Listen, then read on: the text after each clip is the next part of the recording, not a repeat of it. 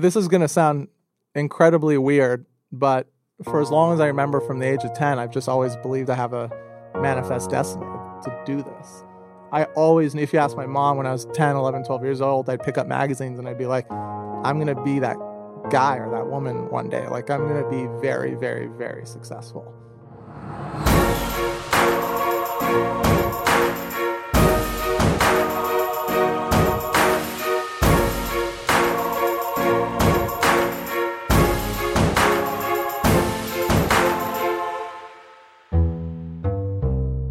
Hey everyone, I'm your co host Pat. Thanks so much for tuning in to another episode of the Founder Hour podcast. If you haven't subscribed yet, please do so you never miss an episode and follow us on Instagram and Twitter at the Founder Hour. All right, so for episode 36, Pasha and I sat down with Ari Mir, the co founder of Clutter. Clutter's is an on demand storage and moving company. They come to you, pack your belongings, and then transport them to their local storage facility.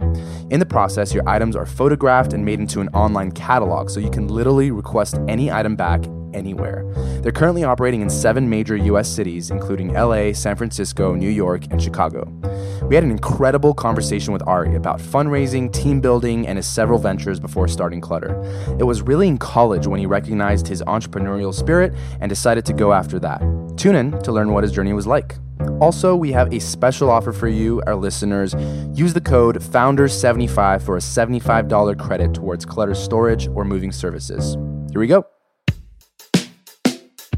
Hey everyone, we're here on the Founder Hour podcast with our guest Ari Mir, who's the co-founder and CEO of Clutter, and he's also started several businesses and sold businesses in the past as well. So we're excited to be here at Clutter, uh, and thank you for having us. We're excited for this conversation. Of course. No, I appreciate it. Thanks for coming by. So I saw that you were recently in Chicago. Uh, I saw it on your Instagram stories. I did a little bit of stalking.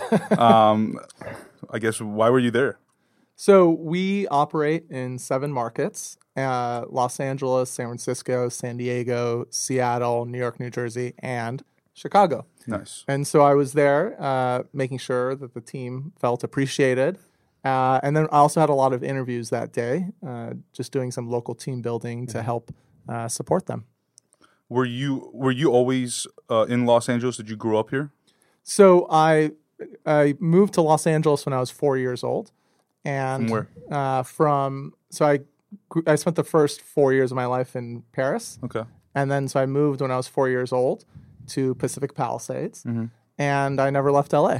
Hmm. I, I love Los Angeles, and I've been living here uh, ever since, except for a two-year stint in San Francisco. Do you remember your time in uh, France as a kid? It, it's funny. One of my first memories was eating a Madeleine cookie or biscuit. I don't know what they call it. Uh, while watching the Winter Olympics on a on a black and white TV.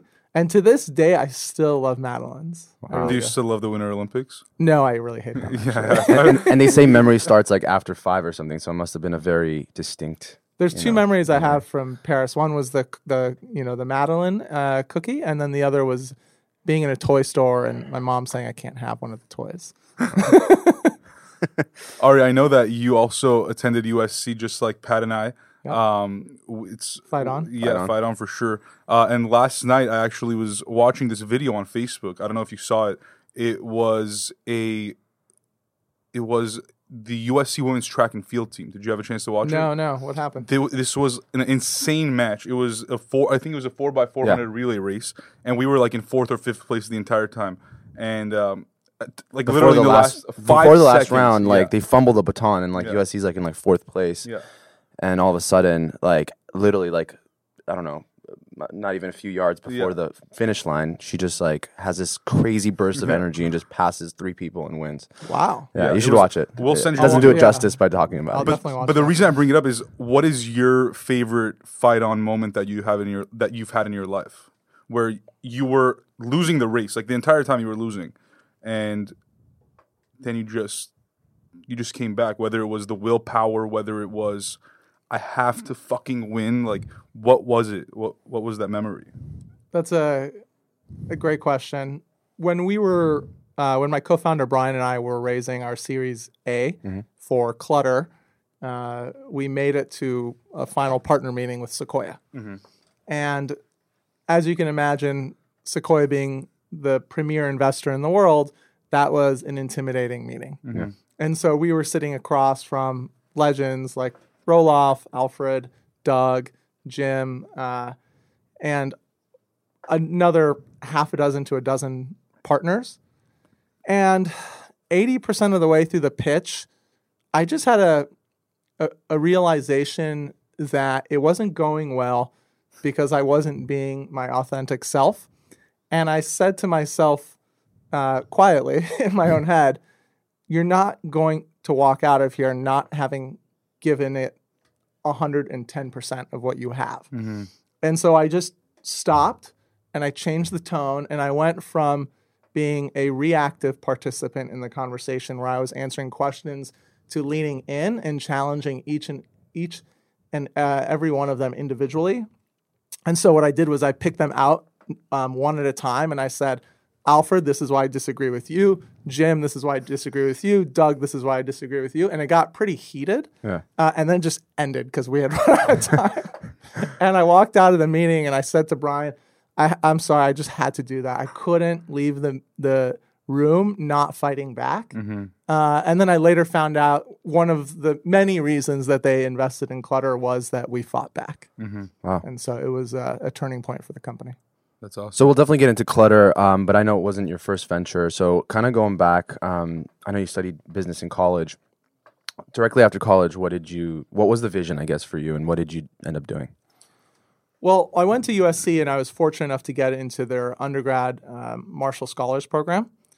And uh, it was a great program because it felt like an MBA, but, you know, in your during your undergraduate years. And so you didn't really have to take any arts uh, or science classes. You just focused on accounting, finance, the fundamentals of business.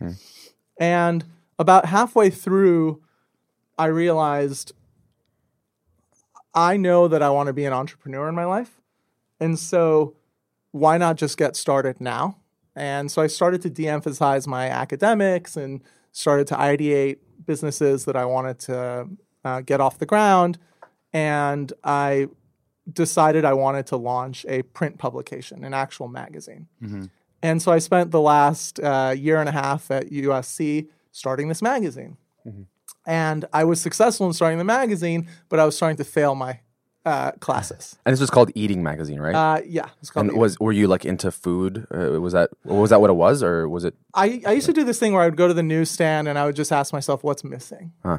And what I felt was missing was a magazine that was that combines the got so restaurant reviews with the content of a Bon Appetit.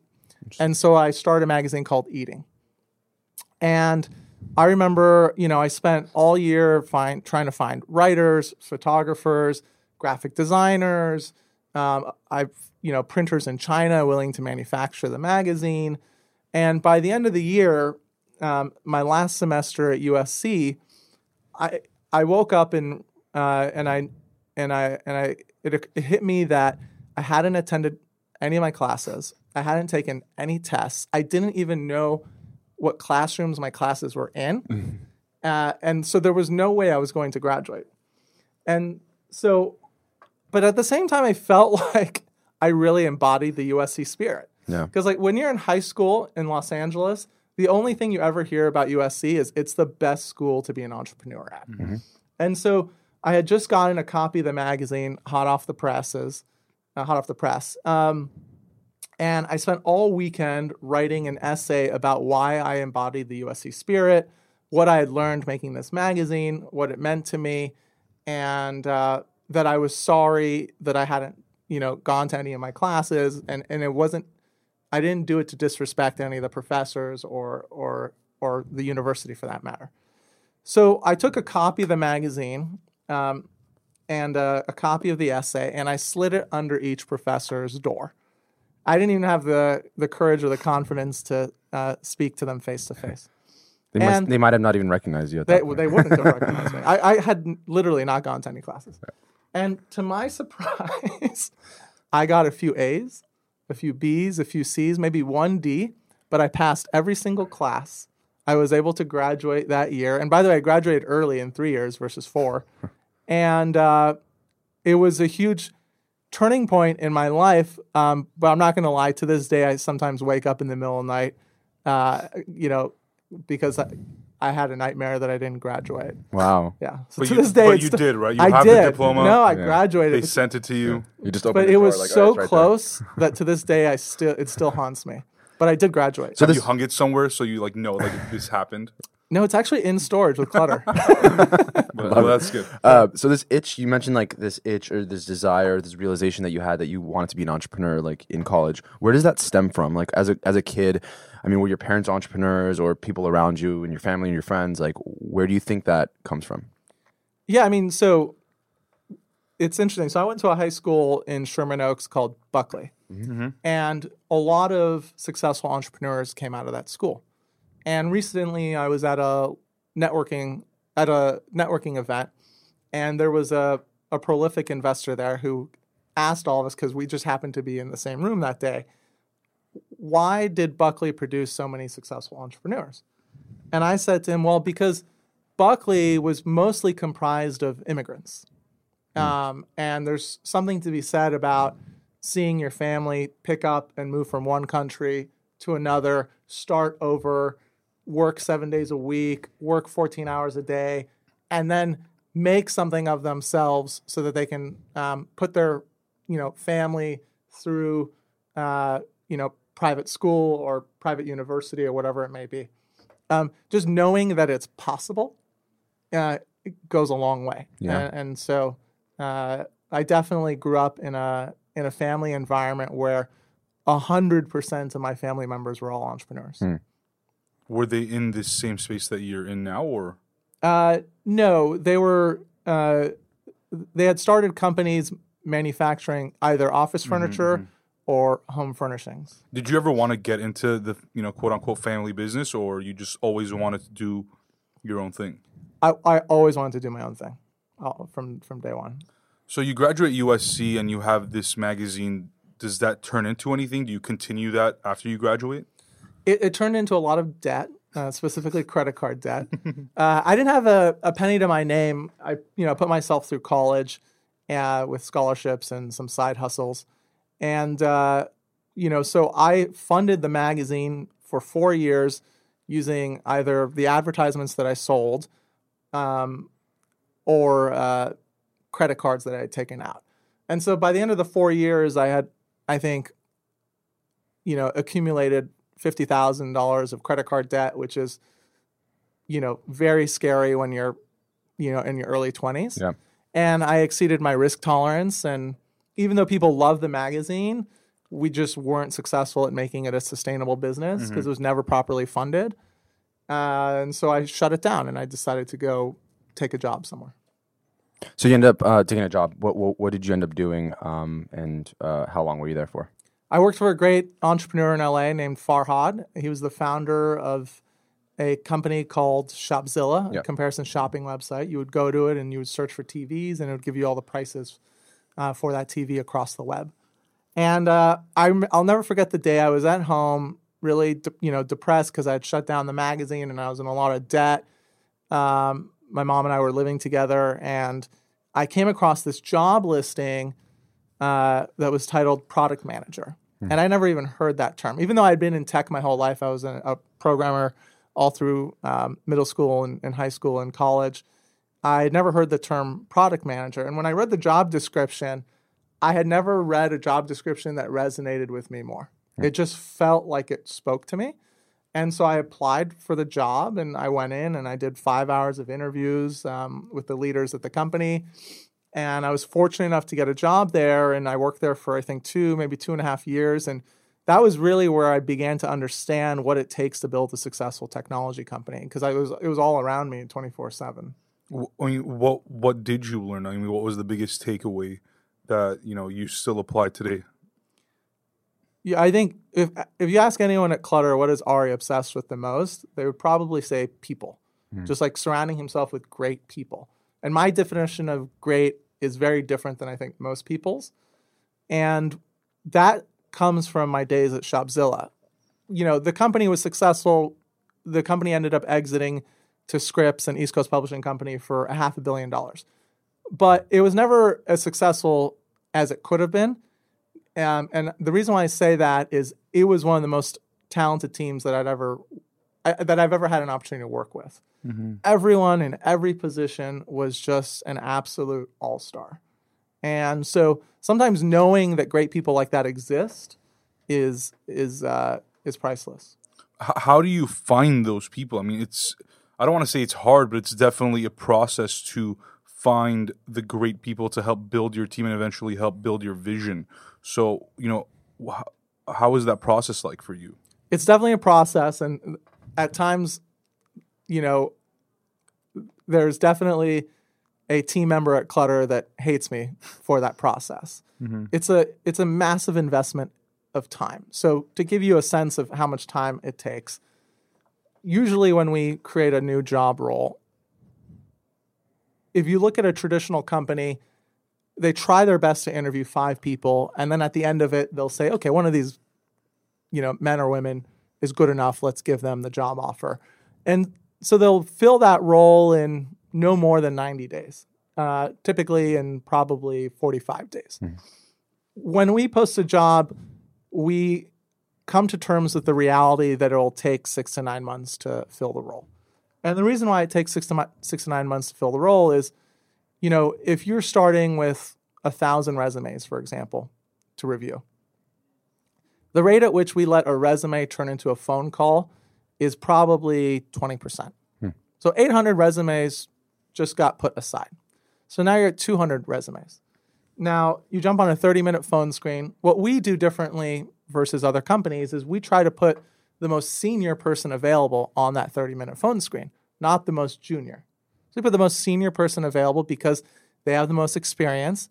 And the idea is if they have the most experience, then they have the best pattern recognition for what a talented candidate looks like, or in this case, sounds like, because it's a phone screen. Mm-hmm. And they'll do a 30 minute phone screen. About only 30, you know, depending on who the, the interviewer is, you know, anywhere from 15 to 30% of candidates get past the phone screen, right?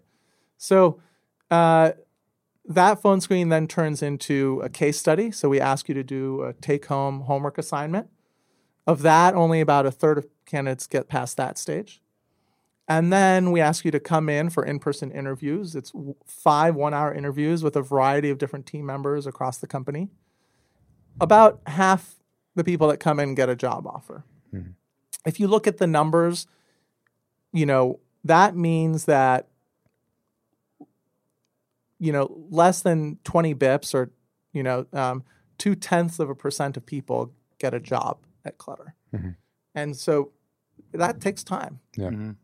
And also like just planning ahead of time and vision just kind of knowing like in a year we need to have this person in this position we got to get started right now it forces you to do that Yeah. quite frankly there are a lot of leaders at clutter that will come to me and say we really need xyz uh, position filled. Mm-hmm. And we should just hire this person. And i'll say look you made a mistake. Hmm. You didn't plan for this role. Mm-hmm.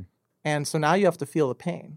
And the pain is you're not going to have this role filled for six months because the last thing we're going to do as an organization is put butts in seats. That's the worst thing you can do. Yep.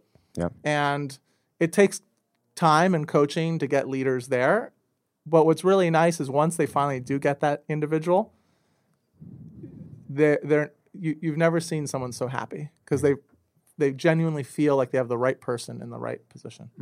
of course um, so uh, kind of going back to when you were um, a product manager at shopzilla you were there for a couple years and then um, you continued in product management for another couple years at lowermybills.com uh, and then you eventually started your own business GumGum tell us about that Yeah. So uh, after Shopzilla, I went to go work for another great entrepreneur in LA, a guy named Matt Coffin at a company called My Bills. And I was there for maybe a year.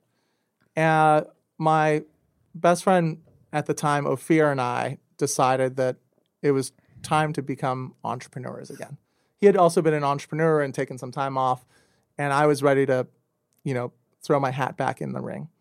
And so we started brainstorming ideas, and we came up for uh, we came up with the idea for GumGum, and the basic premise of GumGum hasn't really changed too much since inception, which was there's a lot of visual media on the web. How do we a understand what that visual media is, and b how do we drive value from that visual media? And so we started the company, and uh, 10 years later, it's still operating today, employs over 250 people worldwide.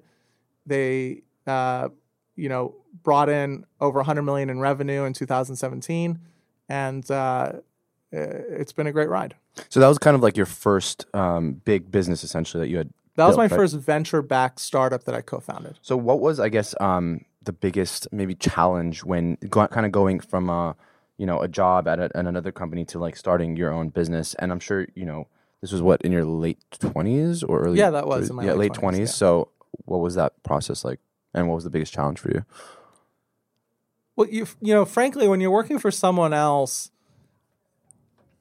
as an entrepreneur, it feels like a vacation, because when you're working for someone else, you don't get the stresses, the day to day stresses of running a business.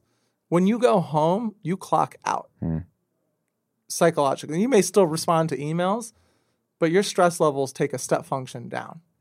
As an entrepreneur, my stress levels never go down. I'll wake up at four in the morning. They just compound. because it's hot in the room. But as soon as I wake up, my mind starts working. I'm at the gym. I'm in the shower. It's just always, you know, you're always going. And so I always tell people, like, you know, uh, if you're an entrepreneur and you're burnt out, go work for someone else. And why do you think that is? Um, like, obviously, in certain cases, for certain folks, it might be out of fear. For certain folks, it might be out of excitement. For certain folks, it might be, you know, the unknown of like what's going to happen, or uh, just, you know, the the the desire to continue to iterate. Like, what could what else could we be doing right now that could take us to the next level? Like, I guess for you specifically, like, w- is it a combination of all those things, or is it one in particular? most people are afraid to fail. I was never afraid to fail. The reason why I was never afraid to fail was I did a thought exercise pretty early on uh, in my life where I imagined a dartboard across the room and I asked myself if you put a monkey in front of that dartboard and you give him a few darts, is he going to hit bullseye? And the answer was no. But then I asked myself if you give him an infinite number of darts, is that monkey eventually going to hit bullseye? And the answer was yes. And so I knew if I just never sat down and I always stood up and I always threw darts at the board, eventually I would hit bullseye once. And, and that one time, I would know exactly what to do with that opportunity and I would try to maximize it and drive as much value from it as possible. For me, the reason why entrepreneurship is stressful is the opportunity cost of my time. I have to genuinely believe that I'm creating as much value as I possibly can with whatever startup I'm co-founding uh, than any other opportunity. And Clutter is the is frankly the first startup I've ever co-founded where deep down I know there's no better use of my time. What made you feel that way? So, you know, it's interesting. When, um, when I pitched Clutter to Sequoia Capital, that was not the first time I had pitched Sequoia Capital. It was actually the fifth time had pitched Sequoia Capital. But not was- for a clutter. But not for Clutter. I had pitched them uh, two other companies twice over each uh, over the course of eight years or something. Uh, and each time they always gave me the same feedback, which was this just isn't big enough. And what that means is the market size wasn't big enough to warrant an investment from them. Yeah. So it sounded like they liked you. It's just like the idea wasn't there. Like, Yeah, come and back- they even come like back the when you have a idea. They just were like, it's just not big enough. Yeah. It doesn't warrant, you know, a venture investment from the top firm in the world. Mm-hmm. And the first time, first few times I heard that, I really hated it Mm-hmm. because I think deep down I knew what they were saying, which is this is not a good use of your time. And one, was one of these Pocket Change, one of them was Pocket Change, which was a virtual currency, right? Yeah, Was this before like the Bitcoin? Yeah, yeah. yeah, yeah. One So of them was could- Pocket Change. Could have been big was- enough, and but- one of them was GumGum. Yeah. And it's not that they were saying you can't create a business here. Yeah. And, and it's not that they were saying you can't create a business that makes $100 million a year. Uh, What they were saying is you can do so much more. Yeah.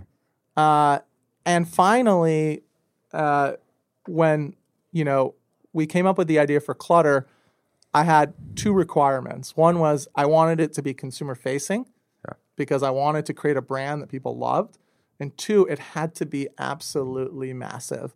And that second question, it was there was never a doubt in our heads that clutter was going to be very, very big.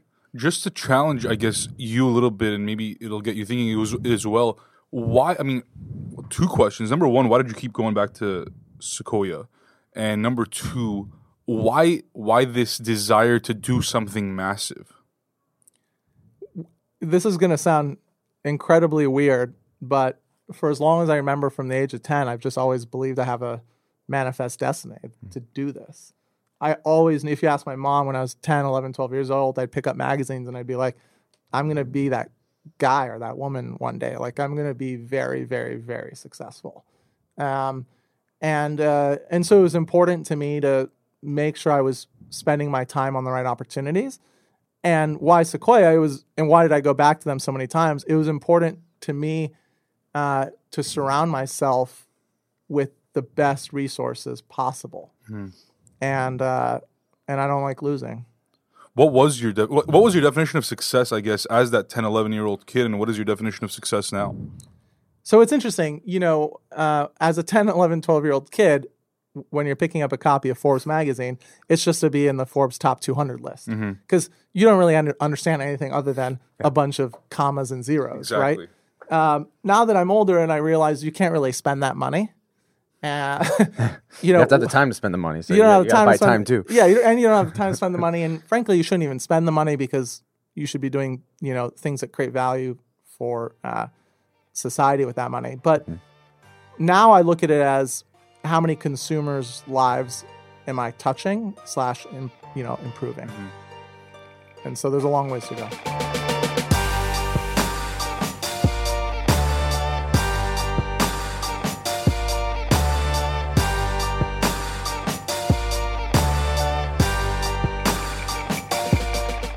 So, um, I think I saw on your LinkedIn profile it said uh, that you're the idea guy. That's your headline. Uh, and Yeah. you said you kind of touched on the, uh, the, you know, that you came up with the idea for clutter. Tell us about how that came about. Yeah, uh, I, I consider my superpower to be a creative problem solver. And so if you put a challenge or a problem in front of me, I'll come up with an idea or a solution that I think most people haven't thought about. Um, that's what I take pride in. That's what I've spent most of my life working on, um, developing as a skill. To answer your question specifically, how did the idea for Clutter um, come about? So we started, we officially started the business in January of 2015, but the idea came about in 2013. And, you know, my co founder Brian and I were, you know, talking to each other on a weekly basis, wanting to start a business together. And we were struggling to find an idea that met our minimum, you know, requirements.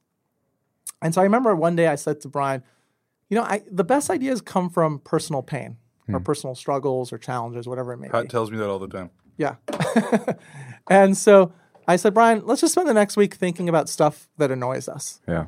And he came back to me the following week and he said, This isn't my problem, but my mom is just constantly complaining about self storage. And I said, Well, what's the problem with it? And he goes, She's been, she doesn't know what we have in our self storage unit. And it's really annoying for her to have to go into the unit and rummage around and pick stuff out.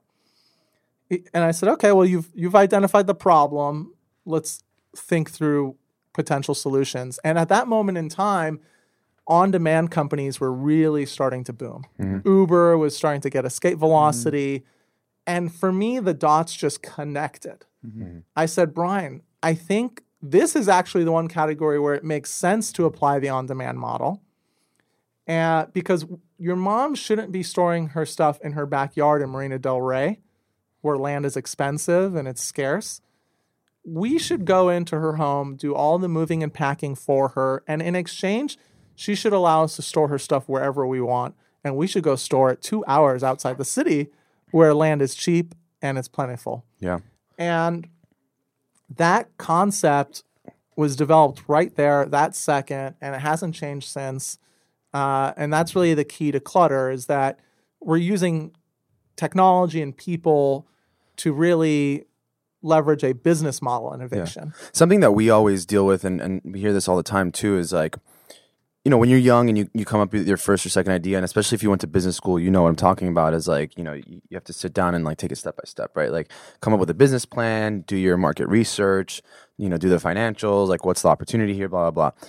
But like when you're kind of down the road and you, you've had so many ideas and you're almost like burned out to the point where it's like, I just want to start, like, I know this is going to be successful. Like, I just want to start it. I guess in this case, um, how did you, how much time did you spend doing your market research, seeing how big the opportunity was? Because public storage is a space that maybe, I don't know, I don't know if you knew a lot about before. So No, I t- didn't. tell us about that. you know, it's interesting, especially going to Marshall. They really drill into your head the importance of a business plan. Yeah. But as a young entrepreneur, the last thing you want to do is write a business plan. I hated the idea of a business plan. For years, I went around telling everyone how stupid it was uh, that Marshall was telling people to write business plans. But I wish I had for every company I ever started, because what I would have found was either there is no customer acquisition strategy that scales, or the margins aren't uh, large enough to create a sustainable business, or the market size isn't big enough. And so when it came to clutter, I had finally realized the value of a business plan. Now, I didn't do what Marshall wants you to do, which is a 20 page business plan. We just did a one page executive summary Yeah. where it was like, this is our customer acquisition strategy, this is the margin profile, and this is the TAM or the market size. Um, and then we did a bunch of research on the industry, on consumer behavior um, for the next year, year and a half. I was part time. Brian was part time. Brian was going to Anderson at UCLA. He was spending more time than I was during that year and a half on clutter. But both of our both of us were not fully vested invested. Um, but then there came a time towards the end of 2014, early 2015, where we said, "Look, we we know everything there is to know about this industry, and we still love this idea. And we also now know how we're going to make this a business to take it from an idea to a company. And so in January 2015, we started, and and then it's been a rocket ship ever since. And obviously, you had to raise money to you know start this idea. You had the idea. What was that immediate? Besides all the research that went into it, what was the immediate next step in terms of? Well, okay, we're gonna need money and we're gonna need resources and people to actually get this done because we can't do it just you know Ari and Brian. I, I called up my friend Adam Ross, who is an investor in tech startups, and I called up my mentor, David Sacks, who's also an investor and, and founder in, in companies. Yammer, right? Yammer Okay, and um, uh, and uh, and was one of the founding team members at PayPal. And I said to the two of them, I don't have any investment materials for you to look at, but trust me, this is a very, very, very big opportunity, and I haven't seen anything like this uh, since Uber in terms of the the scale. And they both wrote checks on that statement alone.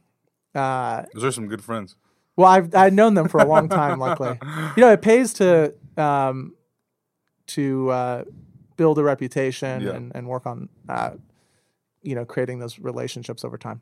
And so they invested, and uh, we took that money and we made it into some more. Uh, we we created some more proof points out of it, and then raised more money. And that's kind of what you do as a founder: is you're just always trying to prove that you should be there, and then when you prove it, people give you more money.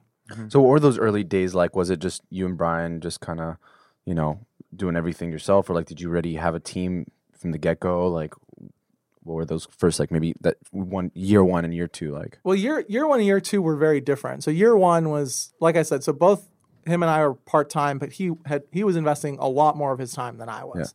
I was traveling, um, trying to decompress from my second startup, Pocket Change, failing, uh, and talking to him maybe on a weekly basis about clutter. And he was going to grad school, um, but he was in LA, so he was spending a lot more of his time on clutter. Uh, so that we like to both, you know, say that the first year was just really R and D.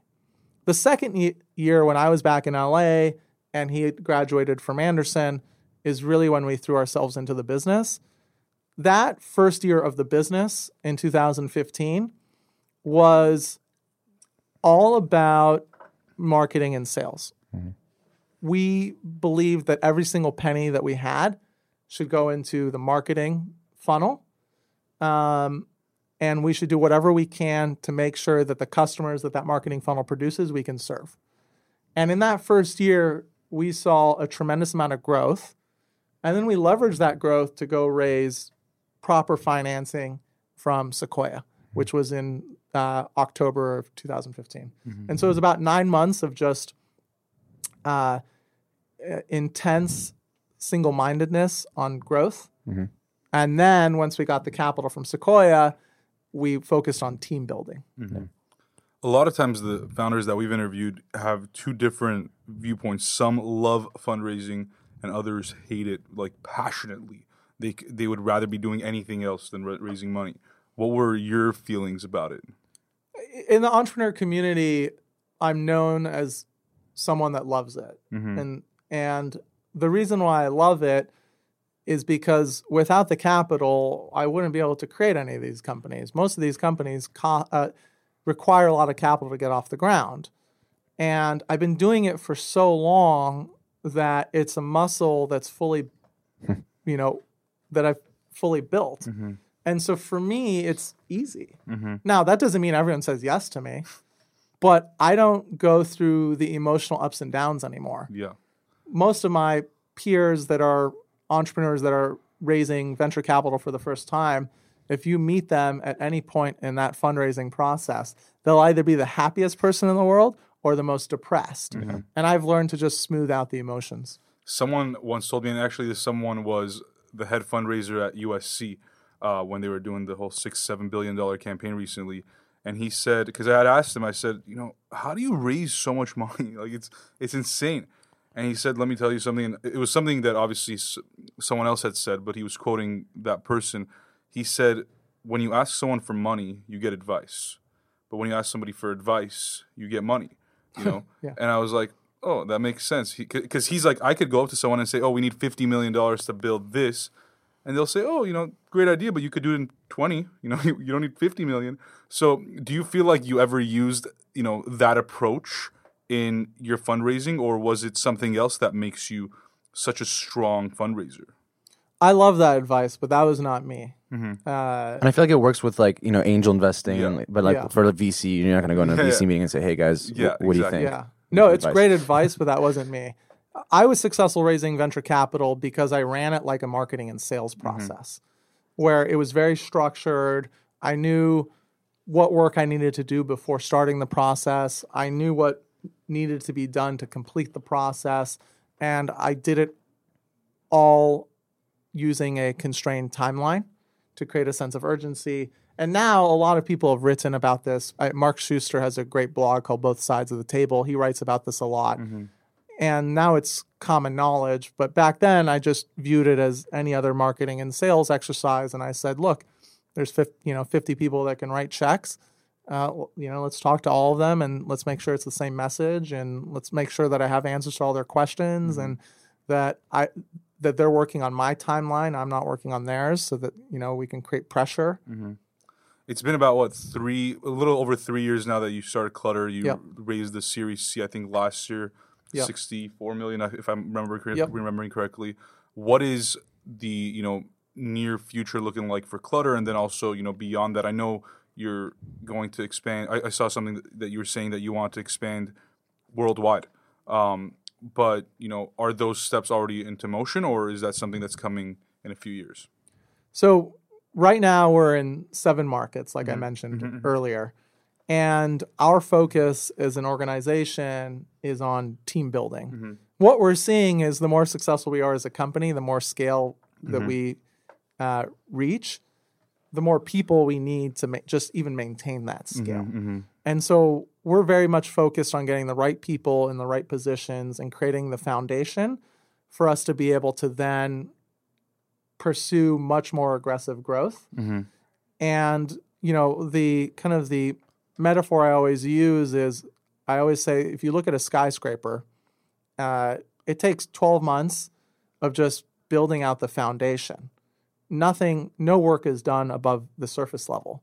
But that, you know, 50 floor or 75 floor skyscraper, once the foundation is set, goes up in less than six months. Yeah. And so only 30% of the time it takes to build a skyscraper is is is really spent doing any work that the outside world sees. Most of it is underground. And and that's what we're doing right now. So on that topic of team building, um, obviously in your case, you spend a lot of time and I'm sure resources to find the right folks um, to fill those positions. And uh, as, as I'm sure many other startups and companies do, is like spend a lot of time and resources and money. Um, once once you do bring them through the door and they're employed, how do you keep them around? How do you keep them happy? And how do you keep them doing their best work? So I'm a firm believer that the the two big reasons why most people leave companies are one, they're not being compensated fairly. And so it's really important you always, as a people organization, have an understanding of what the competitive rates are for an individual.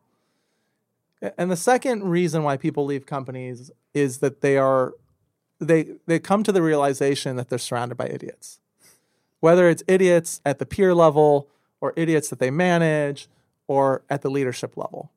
And so, one of the things that we work really hard at at Clutter is to make sure that we surround people with other people that they're quite frankly impressed by, hmm.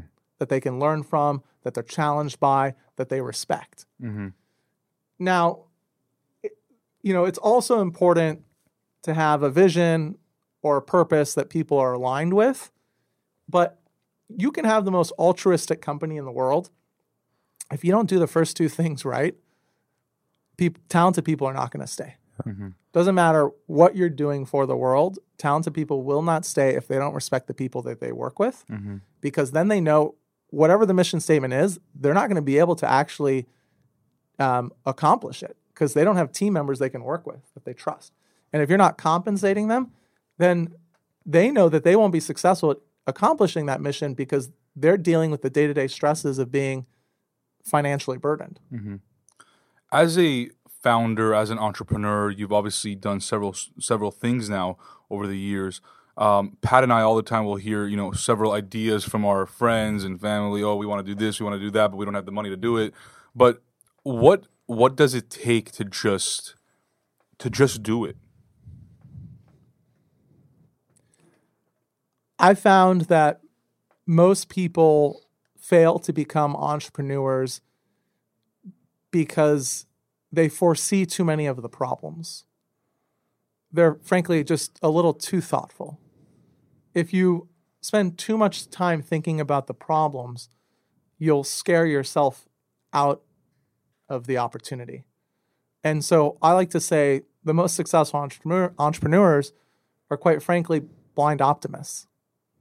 And, you know, as a seasoned entrepreneur, I'm not as blind as I was, but I still try to be because otherwise you'll just never get started. So uh, you're in this zone now that you're kind of building this company, and obviously there's so much more to go and so much more to grow. What do you do? I guess when you're not working, So, Wh- So- which is like one hour of the day, maybe. no, no, no. I one of our values at Clutter is it's a marathon, not a sprint. We work hard. To be clear, I work probably six days a week, but we don't work as hard as some other companies in the world uh, because we genuinely do believe it's a marathon. So I like to spend my time either trying to work on my personal health. So I'll go to the gym every day for 45 minutes before the start of the day. I'll spend my time going to museums. I'm an avid fan of art uh, and all things creative. And then obviously the normal food and beverage with your friends and family. Yeah. Maybe sometimes more beverage than food, depending on how the week went. Yeah. What would you say is one of your favorite museums out here in LA? Uh, so this is funny. Even though I, you know, I love art, I I equally like cars. I think the Petersen Automotive Museum is uh, one of a kind. Yeah, that's the Outside, new one in outside and Wilshire. inside. Yeah. Yeah. And, you know, I'm a critic of the architecture. Yeah. I think they could have picked a better red. But once you. Darker. Uh, yes. Yeah. Totally. Yeah, yeah. Yes. It's a, it's a little too flashy. yeah. I would have gone with like a, a burnt or a burgundy or something like that. I feel you. But once you're inside those four walls, those cars are beautiful. I want every one of them.